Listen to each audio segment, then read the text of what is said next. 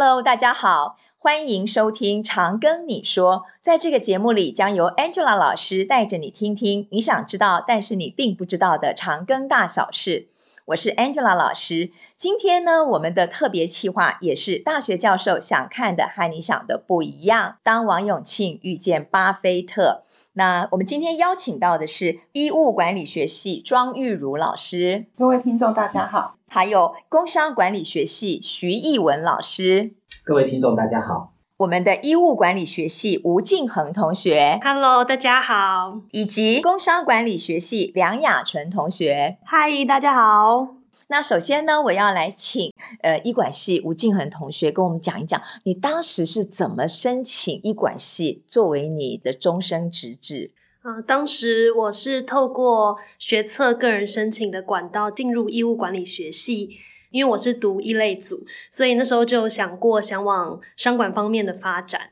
那在啊、选择系所的时候，发现了长庚大学的医务管理学系，也去稍微的去了解一下医管系的内容。字义上呢，它是一个，我当时感觉是医疗结合管理。那当下就觉得，嗯，好像还蛮有趣的，所以当时也没有想太多，就是一个懵懂的高三生，那时候就选择进入了长庚医管系。嗯，好，那现在我们要再请一下我们工商系的梁雅纯同学，分享一下你是怎么样进入我们的工商系。好，就我自己个人就学的路比较不一样一点，是使用指考的方式进入我们工商管理学系。那么其实当初会就读这个学系的原因很简单，我自己对于世界的一些动态啊，或是一些变化很有兴趣。其实原本的志愿也是政治或法律，但想一想觉得说，好像如果只用政治或是法律来看这个世界的话，感觉有点太无趣了。加上工商管理学系它。我之前去查过网络上的资料，然后说我们系所有分成不同的领域可以学习管理跟商业的部分，所以就觉得，诶，我可以用商业或是贸易或者是更多管理层面的东西去看这个世界，肯定很有趣，所以我就报名了这所学系，也顺利进入这所学校就读。真的是很有意义哈。好，那同样我这样再来请教一下我们的两位老师了哦。如果说学生想要申请我们这个学系的时候的面试技巧，还有我们的学系里头必问的问题，有没有哪些重要的特质是你们系最想看到的？那我想先请教一下我们的医管系庄玉如老师哦，呃，我们的面试技巧。呃，医管系的呃同学呢，就是毕业之后，我们大部分都是在医院里面担任管理职。那所以说，我们会希望说，我们的同学他会不排斥与人互动，然后负责任，然后也喜欢参与一些就是团体的一些合作。面试来讲的话，呃，我们系上的老师其实都还蛮亲切的，所以其实我们就是鼓励同学，就是用平常心来应试就可以了。那常常就是大家也会很好奇，说会不会有什么常问的问题？呃，基本上就是每一次老师们问的问题都不太一样，所以其实也很难去讲什么是常问的。但是就是呃，我们会建议同学，就是其实你就好好聆听清楚老师的问题。嗯，那就算是你不会回答也没有关系，这个其实就是一个你的临场反应的表现。那我们也可以借这个机会去了解说，那你如果遇到问题的时候，你会怎么去应应，怎么去解决？那也在请教庄老师哈，所以不会问到专业的问题，对不对？对，我们系上不会特别问专业的问题，会问的话比较偏向可能时事题啦。时事题。会看最近可能，比如说像最近因为那个 COVID-19 的疫情啊，嗯，那可能就会问一些这种问题，或者是之前可能会有一些什么二代健保啦，或什么等等这一类的议题，嗯，所以我觉得大家可以看一下时事，然后。听到老师问问题的时候，你可以尽量去发挥。是，那呃，知道的部分就是尽量表达，不知道你也可以告诉我们，就是那你有什么部分是你比较擅长的，你可以主动跟我们讲。嗯，即使他不会，他也可以主动告诉你们你擅长的。那老师，你们是一对一面试吗？我们实际上是一个同学对三个老师。哦，一个同学对三个老师。嗯、那我请这个静恒同学补充一下哈，那你自己当时的面试经验是怎么样呢？好，其实我觉得每位高中生一定面试的时候都会很紧张，但是就是要告诉自己说要放轻松，然后尽力的去把最好的一面表现出来。那其实以当时的经验来说，医管系的老师们真的都很亲切，问的问题其实专业问题可能会有，但也会根据你的一些备审资料去问有关你的相关的问题。所以我觉得大家只要呃放轻松的去回答，我觉得就可以表现的很好。那静恒，我请教你哦，你还记不记得你当时被问什么问题？我当时被问的问题，除了最一开始的自我介绍之外，嗯、后来就是因为我有被问到一些我教所教的备选资料相关的问题。老师比较问的是我，因为高中有参加过一些可能朗读演讲比赛，他们对于呃这方面可能遇到的挫折，以及你如何去解决。因为我认为就是其实老师也是呃蛮想看学生在遇到问题之后，因为每个人在过程中一定都会有不同的挫折，不管在哪一方面。那你遇到挫折，你是怎么样去以什么样的心态或是方式去面对跟？很重要的，因为我们要怎么样去解决问题？因为在未来的大学生活，我们一定也会遇到很多相同的情况。那老师也是非常想要了解同学在这方面的想法，对，所以我觉得这一点也是很重要。所以刚好呼应了刚刚我们玉如老师说的。同学，你要把你的备审资料里面你最好的、你跟人互动的特质的一些例子都讲出来，然后他口试的时候就会特别针对这个部分，而不一定会完全针对你的呃我们的所谓的专业的。对，没错，应该是各方面都会去提一下。对，嗯，好。那关于我们工商管理学系呢，徐老师，呃，有关于呢我们面试跟口试呢，其实我们针对啊呃高中同学，如果你对管理领域有兴趣，我们都非常欢迎。那一般呢，我们大概会有一个重点，大概就是英文的自我介绍啊。因为在过去的经验，有些同学啊，他可能在事先没有准备，所以一旦呢，我们请他做一个英文的自我介绍，他可能就是比较紧张啊，或者那个呃说的时间就是相当的简短啊，那就比较可惜了。那第二点呢，就是说，呃，我们希望你在自我介绍或者在这个回答的过程里面，也可以去凸显凸显出你解决管理问题的一个潜能。哦，如果你能强化这一点，我相信是有加分的。好，那至于你个人人格特质的优点跟缺点，或者在过去社团活动啊，或者在班上的活动啊，有哪些比较凸显的领导统御的啊经验，跟我们一起分享啊，我们也乐观其成。另外，我可能有整理一点补充啊，就是说，可能在呃面试口试这里面，你可能要呃有三个重点要重视的。第一个就是说，你解决问题的核心能力是不是可以透过你比较轻松的言谈里面，哎让我们有 echo。第二个呢，就是说，你是不是呢能呃去把学校。你之前所经历过的学习活动呢，做一个有系统的统整，然后跟一些管理呢做一些连接。比如说管理的循环，大家都知道是计划、执行、控制、计划、执行、执行、控制一个 circle。OK，那你可以说你在学校的一些经历啊，或社团活动啊，或班上的干部啊，哪些属于有哪些是做了规划，哪些做了执行，哪哪些做了控制，那我们就觉得你非常非常具有系统性的呃组织跟思考，这个是我们列为第一优先的。第二个就是啊、呃，第三个就是说，你你你有凸显出你愿意做一些跨域的呃自主呃学习准备。啊、呃，比如说，哎，你我做超前部署，对吧？好、嗯，现在很流行这句话。好、呃，那我我我我自己去自习的一些 Python 或者一些 R 语言啊程式啊，或一些呃有关于什么呃语文方面的，或者一些检定，你自己超越学校所给你的赋予的那些框架，哎，我们更更清晰。嗯，好，那。当然，并不是说所有我刚才说的那些特点，你都要去完全具备成呃来表达出来。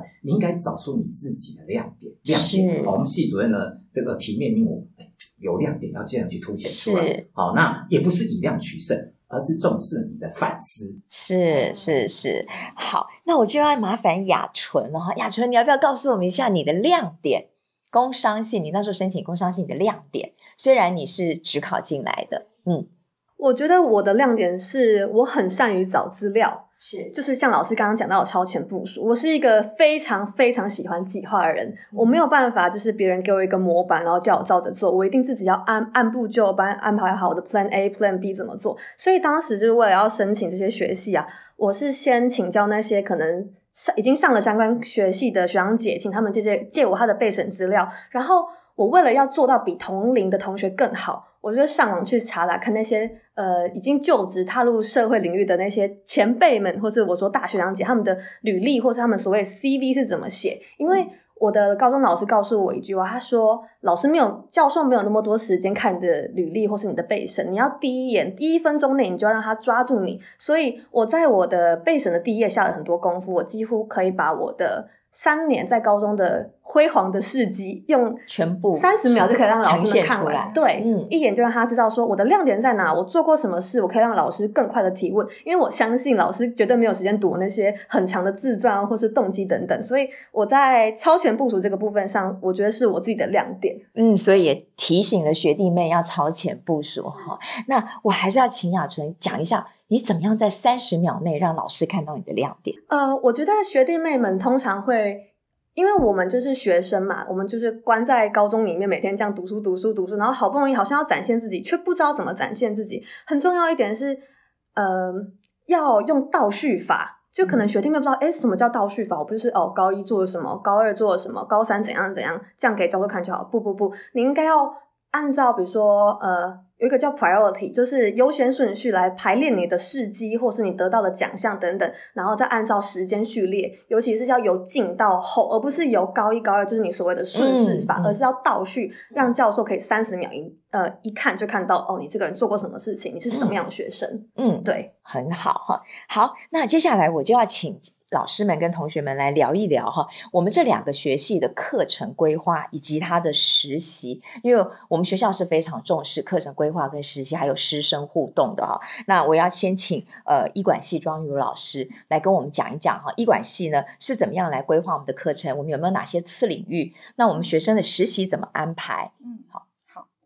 呃，因为医管它其实是一个就是很应用的一门管理科学，所以说我们的确就很重视实习。那以实习的部分来讲的话，我们系就是有三呃三个阶段的实习。那在大二升大三的暑假是所有同学的必修实习。那我们是到长庚医院里面的不同处室去做这个，就是去了解这些行政业务是如何进行的。那到了大三升大四的暑假呢，我们可以选择要到境外去实习。那这个是长庚医馆的特色哈，因为其实我们有长庚体系很好的这个连接，所以说我们的学生可以选择到厦门长庚医院实习，或者是说到北京清华长庚实习。那另外就是我们的呃前几届的校友，其实也很多都已经在。那个业界里面工作的，我们现在已经有校友在上海开医疗顾问的公司。那学姐也提供就是实习的机会给学弟妹。那另外就是如果对就是日本的这种长照体系很有兴趣的话，我们也有就是到日本实习的机会。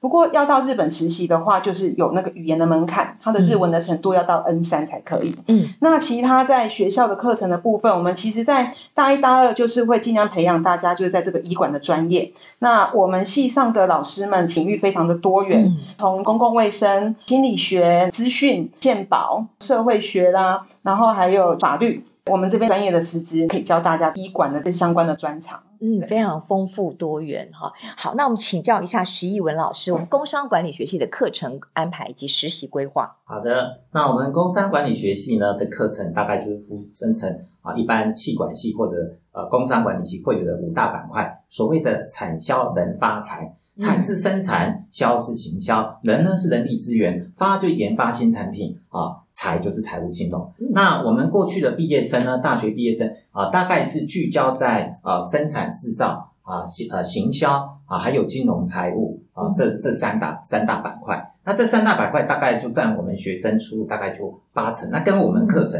就前后呼应就对了啊。所以我们毕业生呢，大概平均三年的薪水。啊，大概是四万两千五百七十八，这是最新的调查。相当高哦。哎，那五年的啊平均薪资呢是啊接近六万块哦，所以相当不错。那另外呢，我们呃目前工商管理系呢呃正在加上一个，因为你知道这是一个资讯 AI 什么大数据时代，所以我们加上一个资。那也就是呢，我们院长所提出的一个智慧科技啊，量化管理。所以我们在商业分析的课程也在这几年的积极的导入。比如说大一呢，他就要修习 Python 跟 R 语言啊，还有我们后续的一些相关大数据分析的课程。嗯，啊，我们系上也有配备啊很多的这个软硬体了啊，包含最新的路透社这一呃一年的预算啊，一年的这个。呃，大概经费就要七十万台币，光一个路透社，路透社，还有即时资讯系统，大概其他学校完全没有的啊。嗯啊，那其他软硬体我等一下有机会再介绍。另外有关实习部分啊，我们大概呃每一年呢啊每一届呢都要有两个月在校外啊，包含在我们台塑企业，或者在本土的企业或外商企业或者海外的企业要实习两个月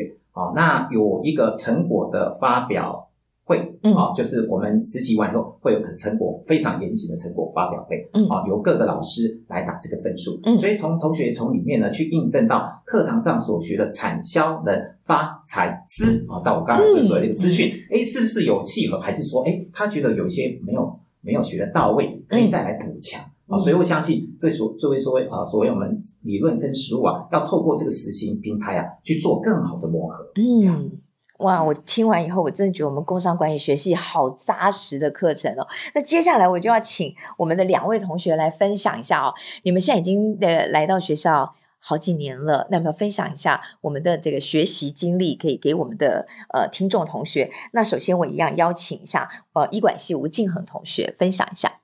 好，那因为我现在已经大四了嘛，所以基本上就是已经在呃长庚医管系待了将近快四年了。那透过我觉得透过这四年的学习呢，我会发现长庚大学以及在医管系的资源都非常的丰富。那我们有系必修、系选修课程，例如呃医院管理、流行病学、嗯、公共卫生等，就是这些非常贴近医务管理的相关课程，或是有一些像是呃高龄社会学啊、医疗品质管理，还有一些数据分析等的一些的选修课程，嗯，也都是这些都是呃非常重要重要的呃一些基本概念，以及要打好基础。那我觉得还有一点是。我们还有社会关怀课程，是这部分是就是我认为当一个优秀的管理人才呢，有一颗关怀的心也是非常重要。所以呢，我们在呃大二的时候呢，我们就会到呃像是到林口长庚医院的儿童大楼去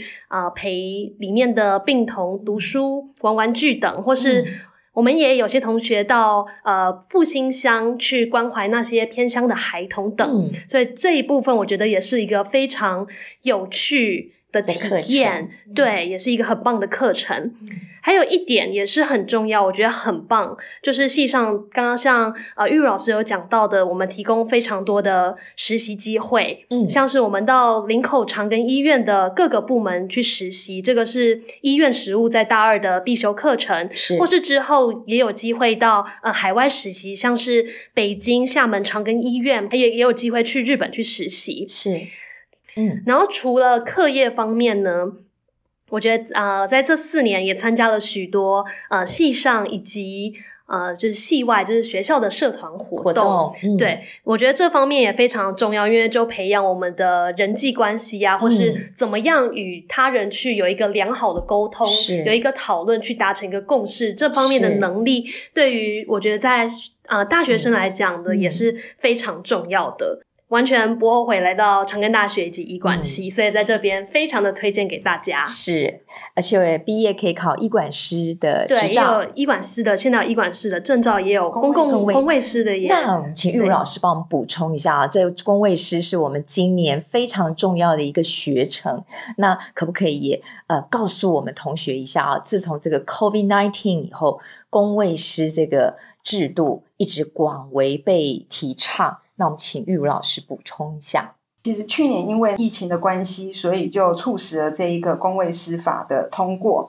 那这个公卫师的这个考试预计在今年的七月开始报名，然后十一月是首次的举行。公卫师的考试资格呢，呃，国内修这个公卫卫生学系，或者是说相关的学系，那像医管就是其中之一。那只要是像这些学系，然后你有曾经在多修公共卫生的相关的十八个学分的话，你就具备有这个考试的资格。对，那这十八个学分的领域包括是生物统计学、卫生行政、流行病学、社会行为科学、环境卫生。那以就是目前我们系上的呃课程来讲，都有涵盖到这些领域，所以我们的学生现在多了一个出路，就是毕业之后他可以去参加公卫师的考试。那学校其实也有安排这样的一个学程，所以校内的其他的学系如果对这个考试有兴趣的话，其实也可以修相关的课程，也可以具备这个考试的资格。是，所以医学院的学生也可以去修这个学程哦。这也就是我们学校最大的特色。医学院、工学院跟管学院，我们都可以跨学院的修课。嗯。那接下来我要请教一下我们工商管理学系雅纯同学，要讲一下你的这个求学的经历。好。我记得当时大一刚进来的时候，确实有被吓到，怎么诶，我就要学微积分，就要学经济学，就要学会计学，诶，原来管理不是只有说哦，你去做这个，你去做那个，请请一些下属或者是其他人去执行一些事务，而是你要透过扎实的学习一些专业知识领域，你才能很好的掌控这些技巧，然后去做到管理这项工作。那不仅是在财务啊，或是人力资源，或是任何方面的管理，其实我们系上都提供了非常好的课程以及资源来来让大家学习。尤其我印象很深刻，最近好像一两年吧，蛮流行就是。买股票或是看股票这件事情，嗯、而且我发现到年龄层有在下降。嗯、那么其实我就蛮推荐自己系上，可能像徐老师开的货币银行啊，啊或者是财务管理等等这些课程，嗯、都会让大家很透彻而且很清楚的了解到，哎，原来货币是这样运作，是这样操作，或者是财务管理，我连我自己都可以实现财务管理这件事情，我觉得非常的有趣。另外，我觉得有些学弟妹可能会觉得说。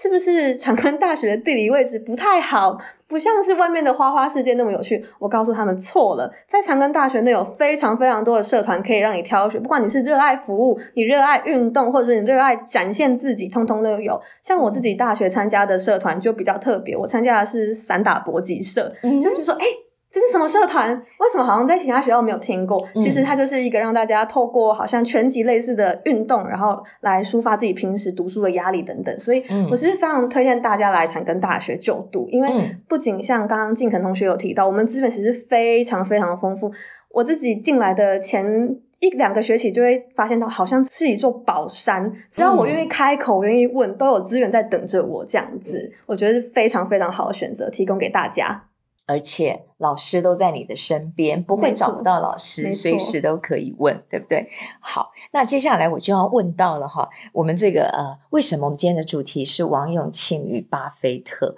因为我们对于学生的课业呢的规划、实习都非常扎实，想必我们学系的未来出路一定是非常的丰富跟多元。那接下来我就要先请我们的啊、呃、玉茹老师，医管系学生的未来出路。那医管系的同学毕业生的出路主要是分成两大类，那一类是选择继续升学，那如果是想要升学的话呢，又可以分成走健康事业管理方面的，像是包括医管所、工卫、留病、卫生政策、卫生福利等等。呃，那另外其实西藏的课程其实也包含就是管理的课程，刚刚同学有讲，所以说就是如果你想要走就是一般的商管，像是财经、企管、资管、人管、科管。其实都是有的。那我们西藏因为就是有法律专门的老师，所以我们也有学生去考科法所。那也有学生对就是新闻很有兴趣的，所以他去考的新闻所。他现在就是在主要在走这种跟医药卫生有关的这方面的记者。所以因为其实这种 COVID-19 的疫情，其实也刚好就是这个呃报社其实就借助他很多的专长，然后在做这方面就是有很好的发挥。那如果是要直接进入就业市场的话，最直觉的就是进入这个医疗相关产业，包括像是呃医院啊，然后就是像。养生村啊、药厂啊、生物科技、医疗资讯这些都有。那其他也可以做一般的企业里面的管理性的工作。那如果想要继续走研究路线，也可以进入一些国家卫生研究院、大学当研究助理。嗯、那或者是像刚刚讲的，有一些公职的考试。除了像现在的公卫师以外，之前我们有一些学生是主要是可以去考这个卫生行政这个类别，然后进入这个卫生相关的行政机关去工作。那其他相关的协会、学会等等，其实都有很多的就业机会。那以我们系上的同学来讲，其实有蛮高的比例，如果去医院的话，其实他们都会以长庚医院当成他们的第一志愿。是。那我们学生的训练其实也都很受到很多医院的肯定。在这个薪资的部分，虽然我们没有去做一个调查，说他们平均薪资是多少，但是我可以跟大家讲，就是说长庚医院的去年的年终奖金是六个月这样。是。对，而且还有董事长红包。对对。嗯对，所以就是这个应该也还蛮吸引大家的，对，嗯，大致上是这样。好，呃，我们长庚医管系呢，在这么扎实的这个课程跟培养之下，同学的就业是毫无问题的。好，我更好奇的就是工商管理学系了，我相信路更广。那请我们的这个呃徐老师跟我们分享一下。好的啊，那我们就我们最近的一个呃就业毕业后一年后的一个调查。我们发现啦，呃，大概有百分之二十啊，直接就是进入跟企业经营管理相关的工作哦。嗯、那其中呢，第一个排名第一的就是制造类，大概占十五 percent。嗯、第二是金融财务类啊，十三点三。行销跟销售呢，marketing 的部分也是十三点三 percent。那资讯科技八点三 percent 啊，物流运输八点三啊，所以这大概这五六个领域呢，是我们毕业生目前啊出路最聚焦的一个呃区呃部分部分。对，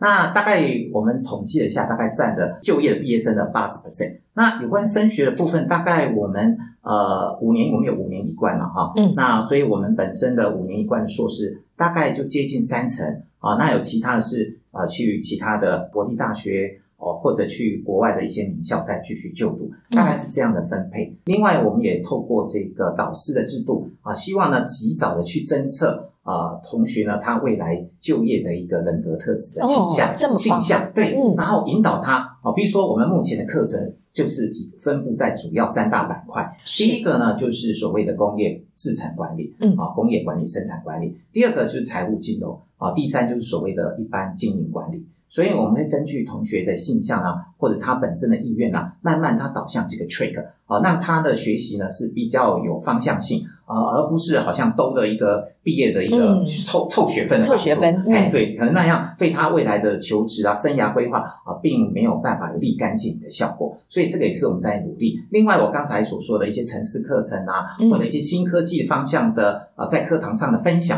啊，也是我们积极一直在营造的氛围。对。听起来工商管理学系的课很有趣，那我想请教两位老师，我们的五年一贯是学生大概在什么时候就可以来准备申请？还有什么条件或门槛？那医管系，呃呃，应该这个五年一贯就是要让这个同学在大四的时候可以同时去修硕士班一年级的课程，所以应该在学校。不管是什么系，应该都是在大三下的时候提出申请。那以医管系来讲的话，我们只要在学业成绩在班上的前百分之五十，你都有资格可以提出申请。而且现在学校其实有很多的一些鼓励的措施，包括说你在呃进入硕士班之前，如果你已经通过学校规定的那个英文门槛的话，那每个月会多给你八千块的奖金。所以说呃你有这样的一个奖学金，然后再加上你如果担任。呃，教学助理的话，那基本上我们的同学大半大部分基本上一个月应该都有一万六的奖助学金这样子，嗯、然后又可以在五年内完成你的硕士加学士的这样的一个学位，然后及早进入就业市场，所以这个是一个很有竞争力的一个选择。真的耶！那徐老师，我们工商系呢？哦，我们也依照刚才庄庄玉茹老师所讲的，嗯啊，另外呢，我们啊，如果是五年一贯的学生，大概几乎都会拿到呃，在大四都拿拿到这个。啊，助教的奖学金，呃，一个月就五千块。是，啊，那那另外呢，他在呃呃研一就是硕士班一年级的时候，几乎都可以拿得到啊，那大概可以一万块。另外，他有的会捐这个老师的研究助理，嗯，所以有的学生他一个月就赚两万啊，嗯、啊，那扣扣掉学杂费，可能是我们可以说物超所值啊，啊，物超所值哈啊，所以就是说，几乎他不用不需要跟家里啊在做任何经济的这个奥援，他就可以自己呢啊自给自足啊。所以我想是 CP 值非常高的哦，那甚至毕业后直接就可以进入我们台塑的企业啊，来来来工作。第一年的薪水可能都七十到八十万台币了，年薪对年薪第第一年哎对，真的很不错。其实我们学校有非常多的这个跨国的呃进修机会，那也因为这两年碍于疫情，我们都没有办法进行。那首先我们请我们医管系庄老师帮我们补充一下。应该说，全校的学生其实只要符合资格的话，其实都可以去申请。那以我们刚刚提到，我们系有境外实习嘛，其实呃，过去一年其实也的确是因为疫情的关系，我们就呃暂暂缓了。那今年的部分，其实呃局势还没有那么明朗。不过我们也先办了那个系上的甄选，所以说如果说就是呃到时候许可的话，我们还是可以送学生出去。但如果没有办法的话，我们目前是呃呃。系上讨论的决议是说，我们会保留学生的这一个资格。如果下一个年度就是可以去的话，我们会优先让这些学生可以过去，这样子。是。那徐老师，我们工商系有没有交换计划？有，我们每年大概就是有美国、日本、法国三大洲，呃，亚洲、美洲跟这个欧洲。那依照我过去的观察呢？呃，只要有去进行海外交换的学生啊，他回来以后的找的工作的职等，还有呃年薪啊待遇，诶大概都有明显的稍微提升啊、嗯嗯哦。可能比如说啦，我出估他的每个月薪水大概就五千多增加五千到一万啊、哦，然后我想是相当不错啊、呃。那另外呢，目前我们系上呢跟这个威斯康星大学嗯、呃、也有做这个。双联学位。那我们已经有两位同学已经毕业了，哦，啊，那他们都找到相当好的工作。啊。其中一位呢，他一回来就找到一个在台湾的一个非常有名的外商的半导体公司，是。啊，我想这个加持的效果，呃，是超乎你想象。而且他总共只花了这个六年，他拿到了我们大学部的学位，他拿到了我们我们系上的这个硕士班的学位，也拿到美国威斯康星大学的硕士双联，对，所以一个学士加两个硕士。哇，这个、很划得来，很划得来，CP 值很高，CP 值很高的，哎、嗯，所以这是一个蛮好的例子，分享给各位听众。接下来呢，最后一个问题呢，我要帮家长们问一问了啊。我们学校呢，跟别的学校在医管系啦、工商管理学系有没有哪些特色课程跟别人学校是不一样的？那我们先请庄玉茹老师。实际上，在大四的时候呢，我们也有开了一门就是很有特色的课程。这个课程名称叫做《医疗政策与政治》。那这一门课主要是由前卫福部长林奏延部长来帮我们开设这一门课。那由他去联系许多的呃政府官员，那还有像民意代表，然后来。这个课堂上面为我们学生说明说，到底很多的一些医疗政策它是怎么形成的？嗯，那在这个过程当中会遇到什么样的困难？然后就是怎么样子去解决这些问题？嗯，那这一门课我们在去年邀请到来为我们主讲的这些讲者，就有包括像呃疾管署的周世浩署长，嗯，然后国建署署长、健保署署长，然后还有一些常务次长，其实都会来学校，然后帮同学上这门课。嗯，那这门课其实除了就是呃这些。呃，听起来就是很厉害的官员，因为去年其实刚好就是因为 COVID COVID nineteen 的关系，所以其实这一门课在上课的时候，大家讨论其实都非常的热烈，嗯、就是这些署长都会跟我们分享说，在这个过程里面，我们台湾怎么去做。那这一门课其实还有一个特色，就是我们其实是跟研究所还有在职专班一起合开，所以呃，我们会有这些不同领域的人，大家从不同的领域，然后来看这个问题，然后在上课中就是有非常好的互动。嗯，那我们的呃工商管理学系呢，有没有什么很特色的课程？有，就是我们学系呢，在暑假其实都有暑期学程。我们系上的暑期课程呢，就包含了台车管理导论，或者是越南语。我当初看到越南语就觉得，越南语好，好有趣哦，嗯、就。大家好像都在学日文啊、韩文啊，或者英文、德语之类。诶，好像没有人会越南语，那我就来修修看这门课。然后在那门课也学到一些可能可以基础的打点招呼啊、自我介绍等等，非常有趣。另外，我觉得这个学程最有趣的一一门课是全球企业经营实务，他会到日本、中国或者是东协的企业去采访，就有点像是小型的校外教学，但是。又不是说让你去玩，而是真的让你了解说这些企业或是这些工厂到底在做什么，嗯、让你更有管理的概念或是一些深层的学习。这样，嗯，所以听起来我们的课很多元而且很丰富哦。不仅有这个知名的官员来跟我们分享实务的经验，让同学们可以直接跟官员面对面，同时也让同学呢能够有机会走进企业。所以是把课程跟实务完全结合的两个系所。好，那今天呢，我们非常谢谢我们工商管理学系徐艺文老师，谢谢医管系庄玉茹老师，以及两位同学梁雅纯同学、吴敬恒同学，今天参与我们的节目。如果你喜欢我们的节目，不管你正在使用哪个平台收听，请给五星好评，也别忘了订阅我们的 IG、YouTube 频道，并分享给你的周遭好友。请搜寻“常跟你说 ”，Tell me CGU，Angela 老师听你说，听你哦。